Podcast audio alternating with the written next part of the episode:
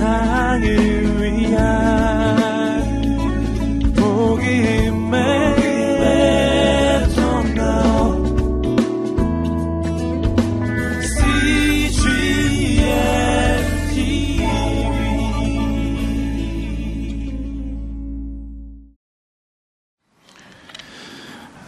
다윗을 하나님의 사람으로 하나님 마음에 합한 사람으로 빚어갔던 것은 다윗에게 부어주신 능력과 축복과 성공이 아니었습니다. 다윗을 하나님 마음에 합한 사람으로 빚어간 것은 바로 깨어짐을 통해서 다윗이 하나님의 사람으로 빚어집니다. 젊은 날에는 다윗을 깨뜨린 도구가 사울 왕이었습니다. 그러나 그의 인생의 후반부, 그의 인생의 노년, 정말 내 잔이 넘칩니다. 부족함이 없습니다. 그럴 때 다윗은 크게 한번 넘어집니다. 그럼 젊은 날에 넘어지고 깨어지는 것도 쉽지 않습니다. 젊은 날에 넘어짐의 자리에서 깨어짐의 자리에서 어, 새롭게 다시 서고 새로운 기회를 가지는 것도 쉽지 않지만 노년에 인생의 후반전에 넘어지고 깨어져서 회복되는 일은 더욱이 어렵습니다. 그러나 또 한 번 깨어짐의 시간들, 그의 인생의 절정에 그는 넘어집니다. 범죄하고 넘어져서 하나님이 그를 다시 한번 깨뜨리십니다. 그 안에 있는 모든 연약함을 깨뜨리는데 이번에 그를 깨뜨린 도구는 그의 아들들, 그의 자녀들이었어요. 자녀들은 우리의 큰 기쁨이고 소망이죠. 그리고 다윗은 무엇보다도 자녀들을 정말 사랑했어요. 자녀들을 위해서 모든 것을 아끼지 않고 사랑하고 존중했던 사람이 다윗입니다. 그러나 동시에 그 가장 큰 기쁨을 주었던 자녀들이 그에게 고통과 아픔과 슬픔을 갖다 주었습니다. 자녀들 키우는 것 쉬운 일이 아닙니다. 그냥 쉽게 자녀 기르는 사람 아무도 없으세요. 아버지 학교를 하면 굉장히 감동적인 아버지들이 있어요. 아이들이 너무 사랑스럽고 아이들이 너무 말을 잘 듣고 아이들이 매일매일 천사 같은 아이들 때문에 너무 감사하는 아버지들. 그래서 물어봅니다. 애 나이가 몇이냐? 그러면 세 살이요. 그래, 세 살이요. 세 살 때는 다 천사 같아요. 두 살, 세 살 때는. 걔들이 사춘기를 통과해보고 중학교 2학년 때 만나봐야 돼요. 그러기 전에는 걔가 정말 천사가 될지 한평생 내게 기쁨을 줄지 아픔과 고통의 대상이 될지 내 기도의 대상이 될지 아무도 모릅니다. 네, 다윗은 자식들에 의해서 고통을 당해도 엄청나게 당했어요. 자식이 내 목에 칼을 들이댄다고 생각해 보세요.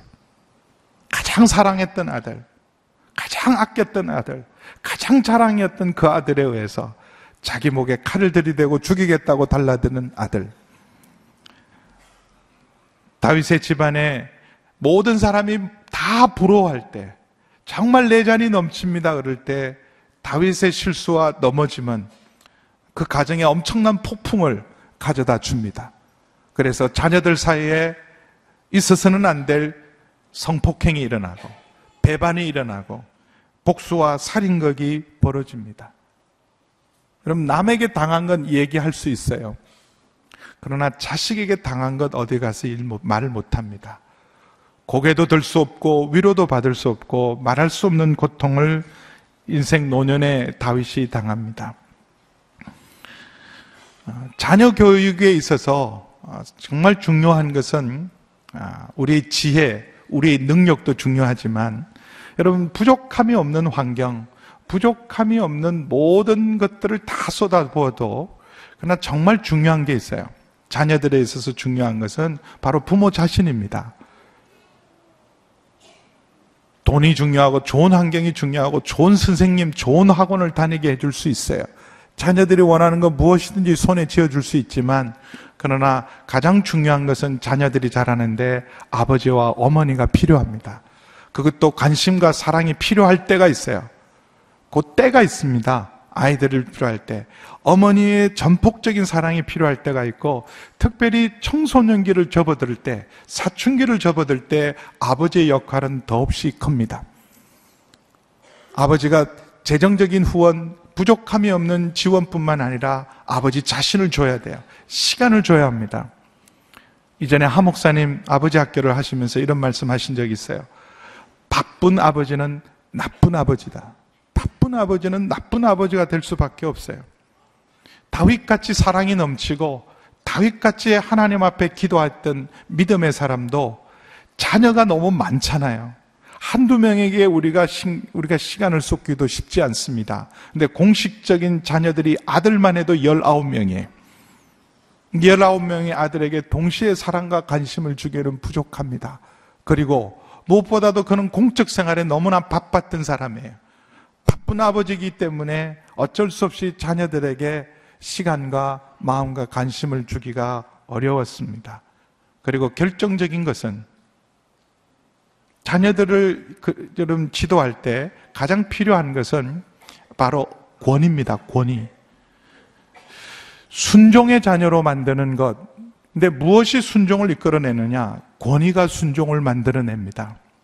여러분, 옳은 일에, 바른 일에, 그리고 사실이기 때문에 순종하는 게 아니에요.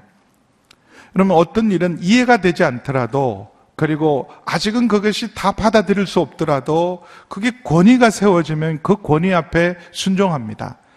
자녀들이요, 사춘기 자녀들이 부모의 말은 안 듣고 친구의 말을 듣고 세상 말을 듣는 것은 그 친구의 말이 옳고 세상의 말이 옳아서가 아니에요.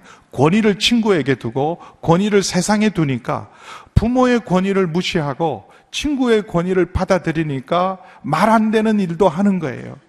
듣는 부모님의 말은 듣지 않고 이상한 말을 듣는 이유는 거기다가 권위를 두면 그 권위가 순종을 이끌어냅니다.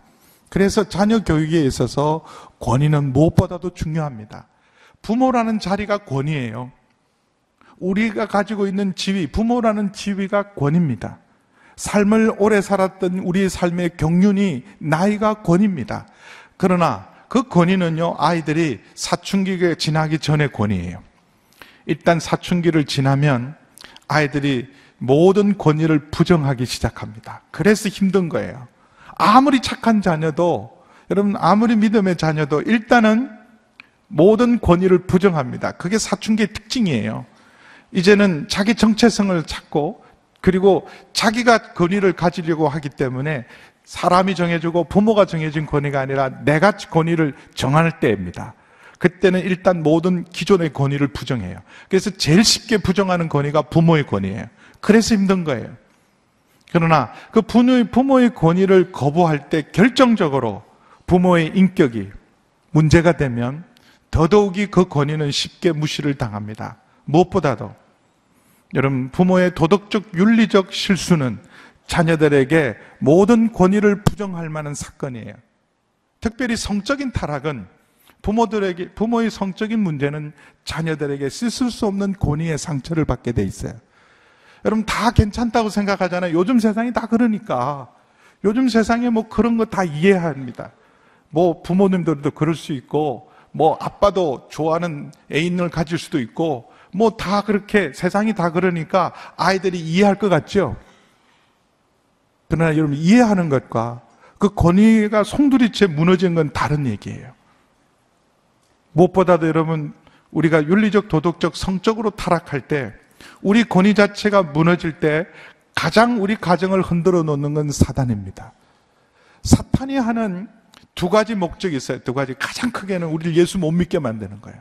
어떻게 하든지 예수님을 못 믿게 만드는 것. 사탄의 첫 번째 전략이에요. 두 번째 전략. 예수 믿는 우리에게는 뭘 할까요?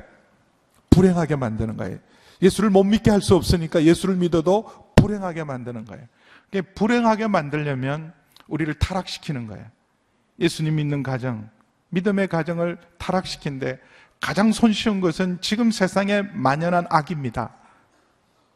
바로 이런 성적인 타락이 와서 무너지면 그러면요 그 가정의 모든 권위가 한꺼번에 무너지고 사단의 앞마당이 될 뿐만 아니라 자녀들에게서는 결정적으로 부모에 대한 불신과 권위에 대한 부정을 갖고 오게 돼요. 다윗의 가정에도 어김없이 다윗의 권위가 무너져 버렸어요. 그래서 자녀들 안에 이복 동생을 정말 강간하고 폭행하고 그리고 복수하고 살인하는 일에도 다윗은 침묵할 수밖에 없었어요. 왜요? 그걸 야단칠 만한, 그걸 바로 지어 잡을 만한 권위가 없었던 거예요.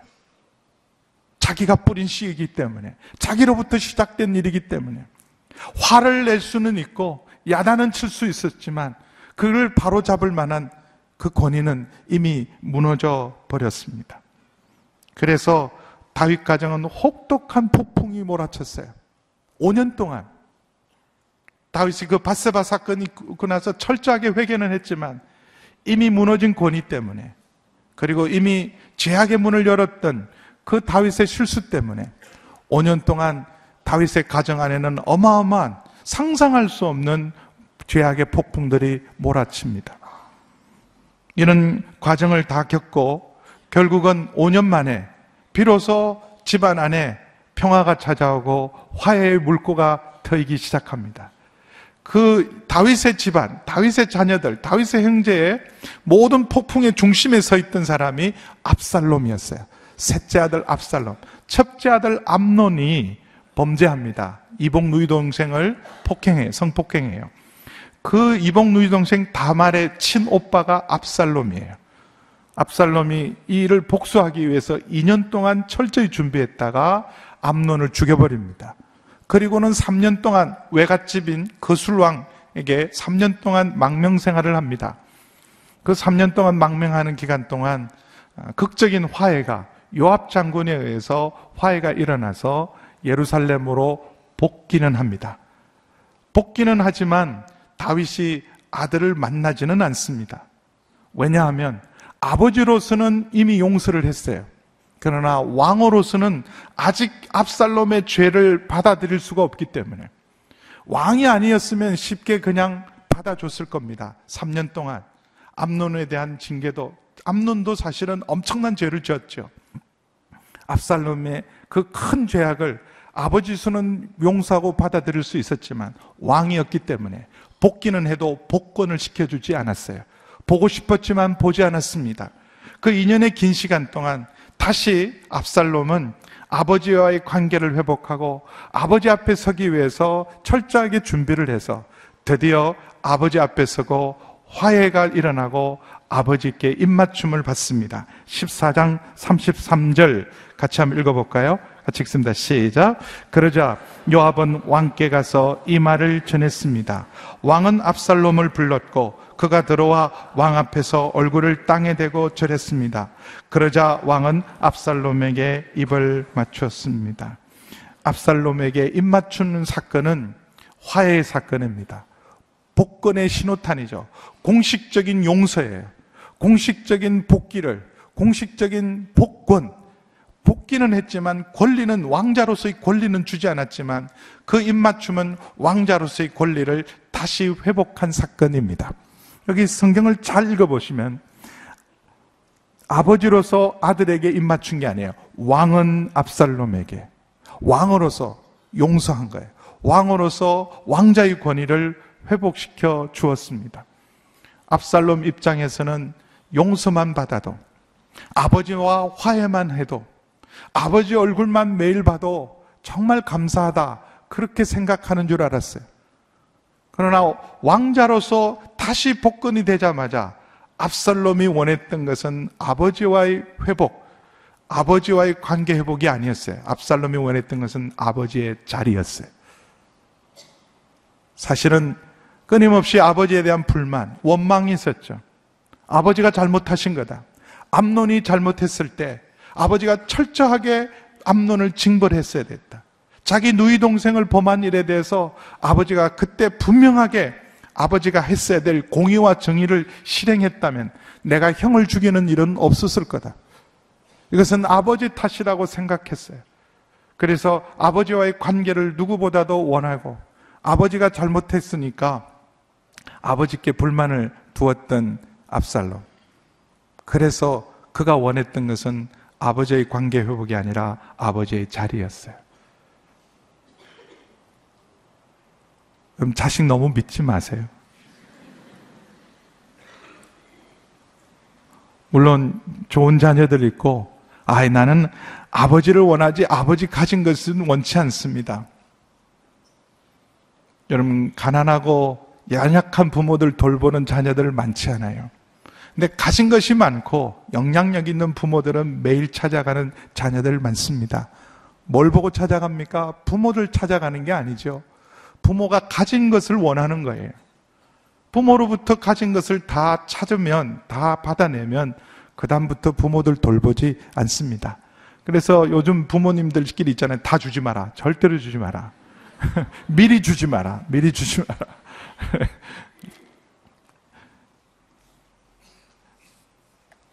화해의 입맞춤이 바로 배반의 입맞춤이 되었어요. 가론 유다처럼 예수님은 가론 유다를 정말 진심으로 끝까지 사랑하고 끝까지 품었지만 가론 유다가 예수님께 배반의 입맞춤을 했던 것처럼 분명히 다윗은 화해의 입맞춤을 했어요.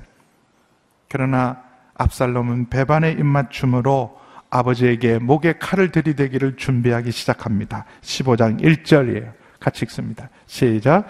일 후에 압살롬은 전차와 말들을 준비하고 50명의 군사들을 마련해 자기 앞에 세웠습니다. 3절까지 쭉 읽습니다. 그는 일찍 일어나 성문 쪽으로 향한 길가에 섰습니다. 누구든 판결을 받으려고 왕 앞에 상소문을 들고 오면 압살롬이 그 사람을 불러 말했습니다. 내가 어느 성 출신이냐?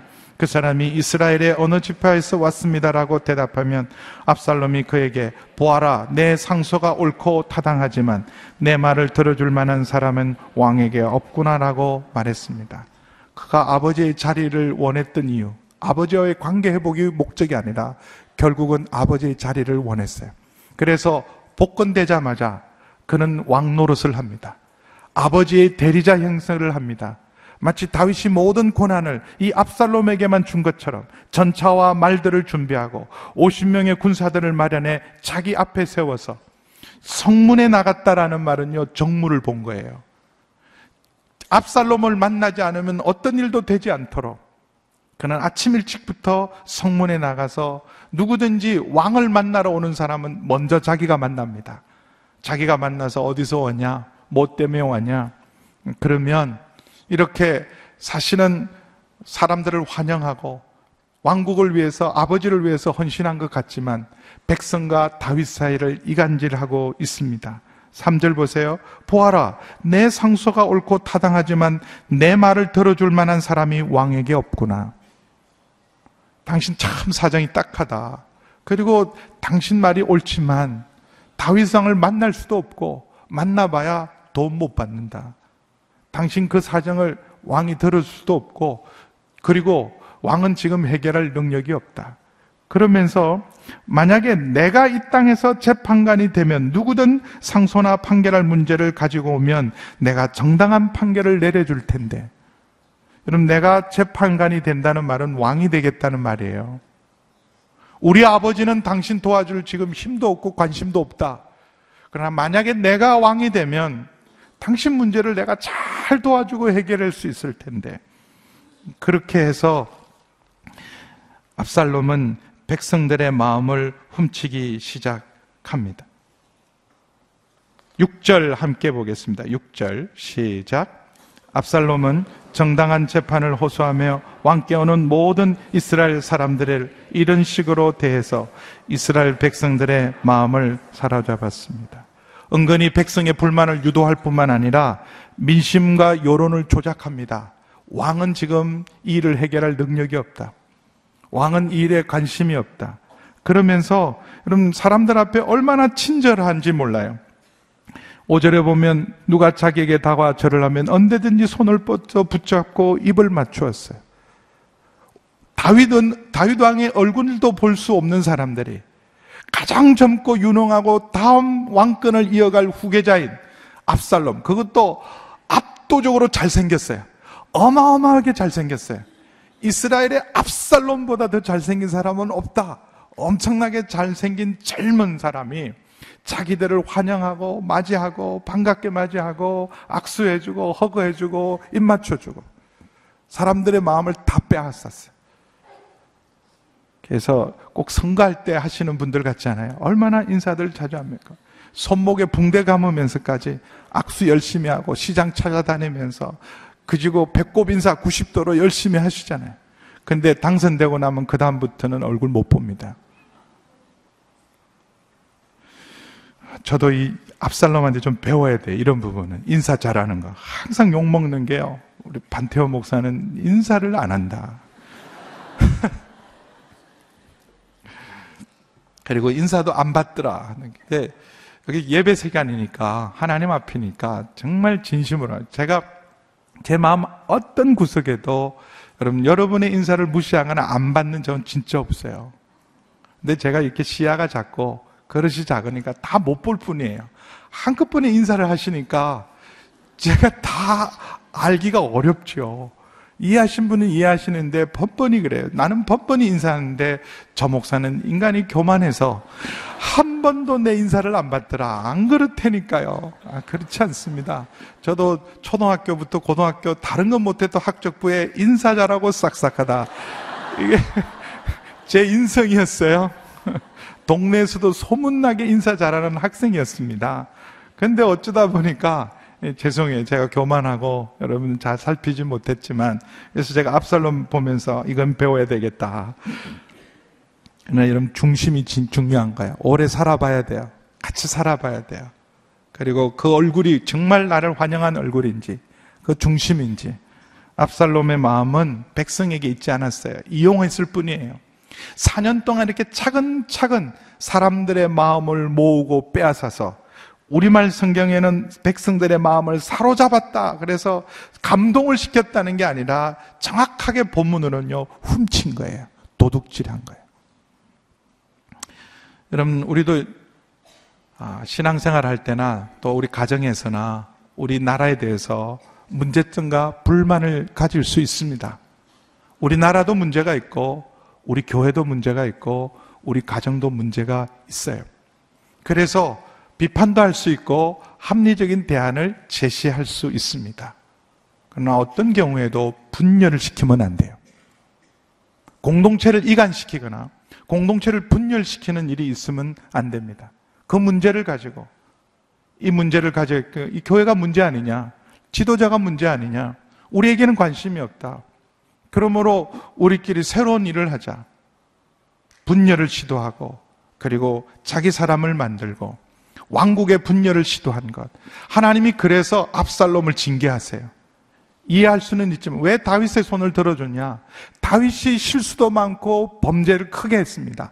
압살롬의 죄와 다윗의 죄를 다루면 죄의 무게는요, 다윗의 무게가 훨씬 커요. 그럼에도 불구하고 하나님께서 다윗의 손을 들어준 이유가 있어요. 왜냐하면 다윗은 어떤 경우에도 하나님의 왕국을 분열시키는 일은 하지 않았습니다. 만약에 반역을 일으키고 합법적으로 쿠데타를 일으킬 자격이 있는 유일한 사람이 있었다면 다윗입니다. 사울왕의 폭정에 대해서 사울왕의 타락에 대해서 다윗은 얼마든지 반기를 들 수 있었습니다.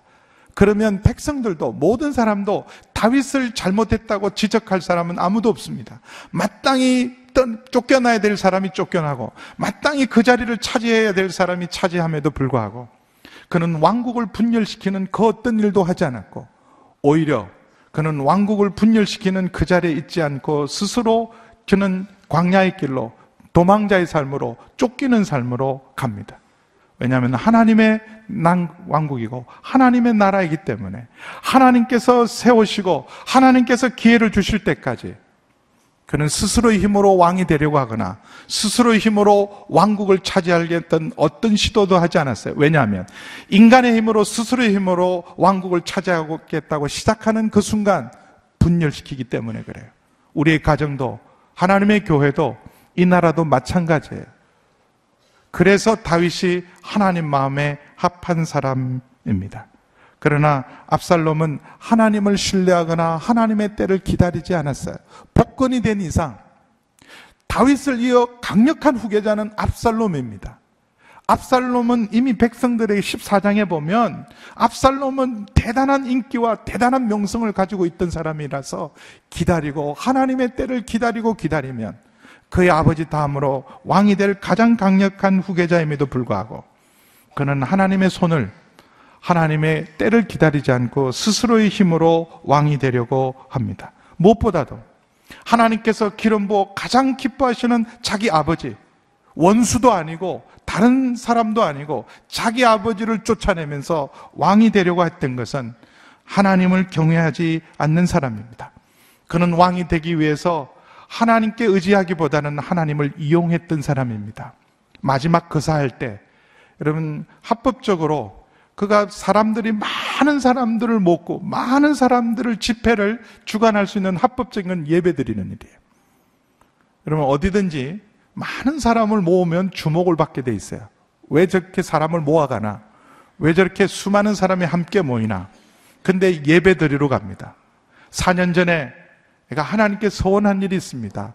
예루살렘에 무사히 돌아가기만 하면 하나님 앞에 반드시 큰 감사를 올리기로 내가 소원을 하고 약속했기 때문에 하나님을 섬기러 가기 위해서 헤브론에 가겠습니다. 내가 태어난 곳, 우리 조상 아브라함과 이삭과 야곱의 무덤이 있는 곳, 유다 지파의 성진 그 자리에 가서 내 소원을 드리겠습니다. 다윗이 기꺼이 축복합니다. 기꺼이 허락합니다.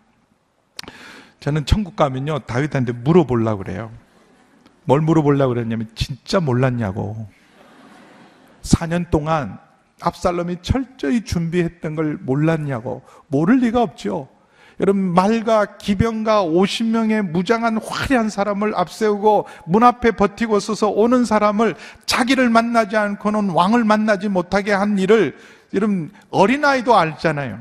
근데 그걸 4년 동안 다윗은 그냥 지켜보고 있었습니다. 다윗이 다 알았을 거예요.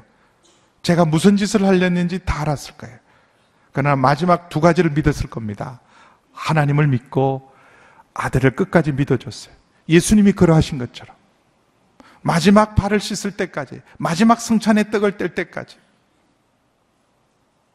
예수님이 끝까지 가론 요다를 믿었던 것처럼 자기 아들을 배반의 그 기운이 완연함에도 불구하고 그걸 믿었어요. 무엇보다도 하나님을 섬기겠습니다. 소원을 갖겠습니다. 하나님 앞에 나가는 일은 무조건적으로 믿어줬던 아버지. 이런 아버지 배신하면 안 돼요.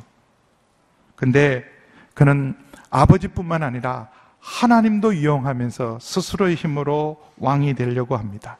그래서 다윗이 허락했기 때문에 예루살렘에 있던 고위직 사람들 200명은요, 다윗이 의심 없이 허락해줘서 200명의 사람도 그냥 의심 없이 따라갔어요.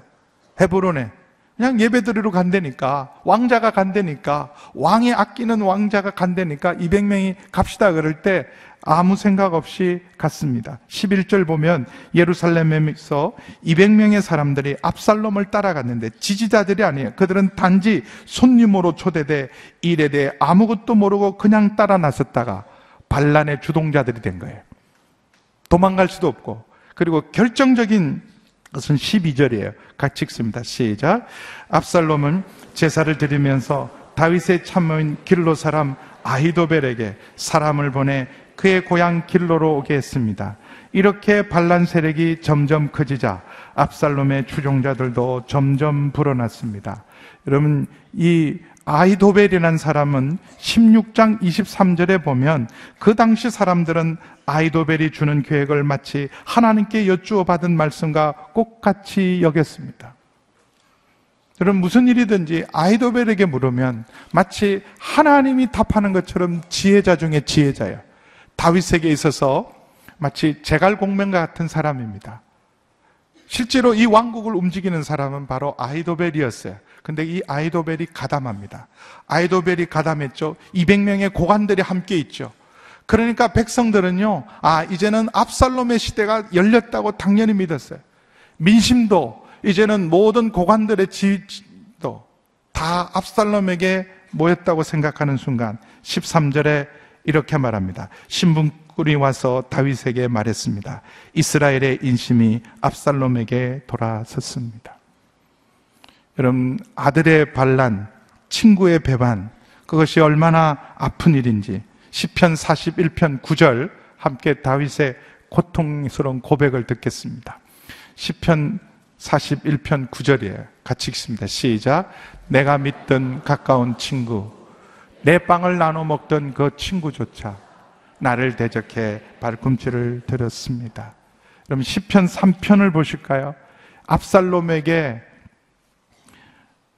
쿠테타를 당하고 쫓겨나면서 다윗이 부러지졌던 기도요 찬양이었습니다. 10편 3편 우리 함께 쭉 짧은 말씀이니까 같이 다윗의 심정을 가지고 함께 보겠습니다. 시작.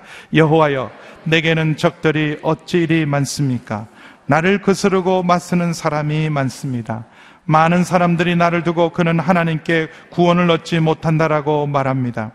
그러나 여호와여 주는 내 방패시며 내 영광이시며 내 머리를 드시는 분이니 내가 여호와께 큰 소리로 부르짖을 때 주의 거룩한 산에서 내게 반드시 응답해 주십니다.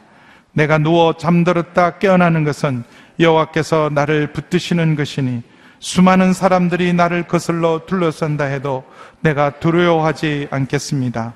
여호와여 일어나소서 내 하나님이여 나를 건지소서 주께서 내 모든 원수들의 턱을 치시고 악인들의 일을 부숴 주소서 구원이 여호와께 있사오니 주의 백성들에게 복을 내리소서 나와 함께 떡을 먹던 내 상에서 함께 떡을 먹던 친구들도 나를 배반하기 위해서 발꿈치를 들고 여호와여 내게 적들이 어찌 이리 많습니까? 나를 거스르고 맞서는 사람이 너무나 많습니다. 누가 봐도 실패할 수 없는 거사였어요. 다윗의 시대는 끝났고 압살롬의 시대는 온 것 같습니다. 그래서 다윗은 이 거사를 듣고 그는 맨발로 울면서 머리를 풀고 예루살렘 상을 떠나서 다시 광야로 가고 있습니다. 그러나 우리는 결과를 보면 결국은 압살롬의 쿠데타는 실패를 하고 압살롬은 죽임을 당하고 다윗은 다시 복귀를 합니다. 그렇게 쫓겨났던 다윗이 압살롬과의 전쟁에서 반란을 제압하고 다시 복권할 수 있다면 처음부터 예루살렘을 비우지 않고 끝까지 맞설 수 있습니다. 다윗이 누굽니까? 용사 중에 용사입니다. 그리고 많은 백성들이 압살롬 편에 섰지만 200명의 고위직들이 함께 했지만 정예병들, 다윗과 함께 목숨을 걸고 싸웠던 용사들은 다 지금 다윗과 함께 있습니다. 게다가 예루살렘은 요새 중에 요새예요. 여호수아도 함락하지 못했던 지난 500년 동안 누구도 무너뜨릴 수 없던 요새 중의 요새가 예루살렘입니다. 아직 대제사장들이 함께 있고 하나님의 법계가 함께 있어서 다윗이 맞서자면 반란군을 향해서 맞서자면 얼마든지 맞설 수 있고 결국은 시간이 지나면 지날수록 다윗을 향해서 백성들이 돌아오게 돼 있습니다. 엄청난 희생은 치룰 수 있지만 얼마든지 버티고 맞설 수 있습니다. 근데 왜 싸우지도 않고 성을 비우고 맨발로 도망갔을까요? 여러분, 울면서 머리를 풀고 맨발로 갔던 것은요, 신발 신은 여유도 없이 도망갔다는 얘기 아닙니다.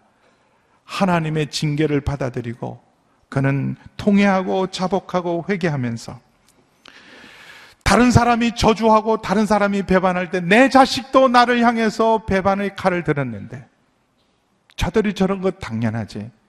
그는 사람이 한 일이 아니라 먼저 하나님의 징계로 받아들입니다. 자신의 죄에 대한 철저한 징계로 그는 받아들이면서 시모이가 그를 저주합니다. 사울의 집안에 남아있던 사람, 다윗이 극진하게 대접했어요. 지난 30년 동안 다윗 때문에 잘 먹고 잘 살았던 사람이 아들에서 쫓겨날 때 달려오면서 따라오면서 저주합니다. 지나가던 다윗의 부하들이요. 저건 손보고 가야죠. 아들은 손을 못 대도 저놈은 죽이고 갈 수 있습니다. 그럴 때 다윗이 그만둬라 그랬어요. 하나님이 저를 통해서 나를 저주케 하셨다. 하나님의 징계로 받아들였기 때문에 아들의 배반을 그는 감수합니다. 머리를 가리고 발에 아무것도 신지 않은 채 무엇보다도 24절에서 26절에 보면요, 대제사장들이 따라옵니다.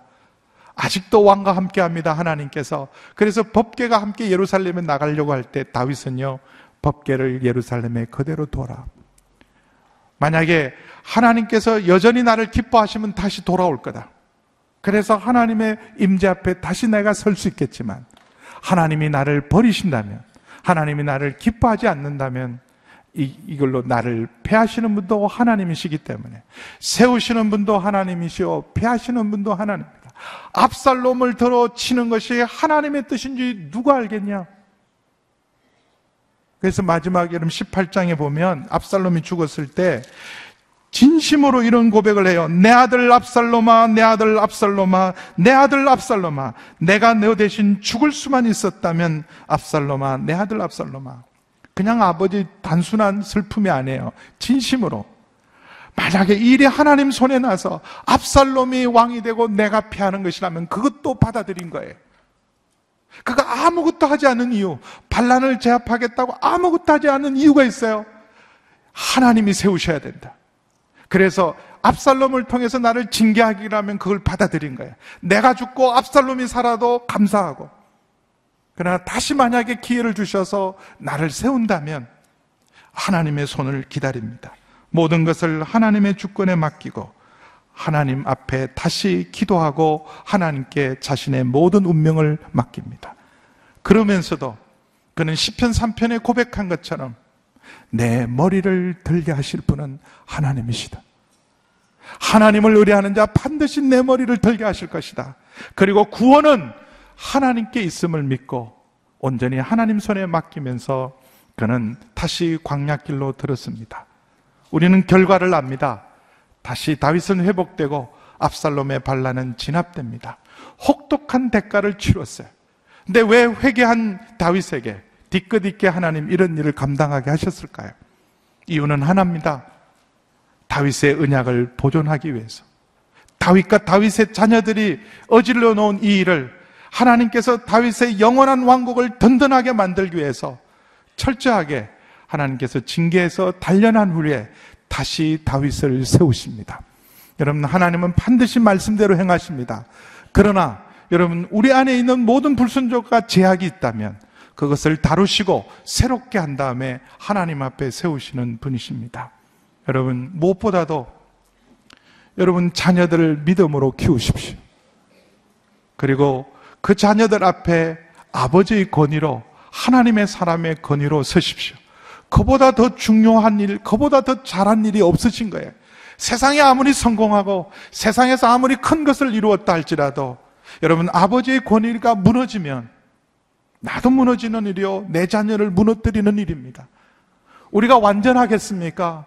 우리가 다 실수가 있고 연약하지만 하나님 앞에 믿음으로 서 있고 영적 권위를 지키고 영적 순결함을 지키고 그리고 무엇보다도 우리의 인격이 날마다 하나님 손에서 빚어져 갈 때 우리 자녀들 잠깐 방황할 수 있고 우리의 권위에 대해서 도전할 수 있지만 반드시 순종의 자녀로 다시 하나님 앞에 세움받을 줄 믿습니다.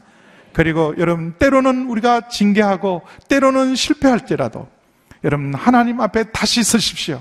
그러면 반드시 내 얼굴을 들게 하시고 우리 구원은 하나님께 있음을 믿고 그 하나님을 바라보는 여러분 되기를 축원합니다. 아버지 하나님 감사합니다. 하나님은 내 머리를 들게 하시는 분이요 반드시 구원케 하심을 인하여 감사를 드리고 아버지 하나님 어떤 상황 가운데서도 하나님을 신뢰하고 하나님을 의지하는 저희 모두가 되게 하여 주옵시고 아버지의 권위를 회복시켜 주시고 우리 자녀와의 관계가 온전히 회복되게 하여 주옵소서. 무엇보다도 우리의 자녀들의 믿음의 자녀로 세우는 은혜가 있게 하여 주옵소서 예수님의 이름으로 기도하옵나이다.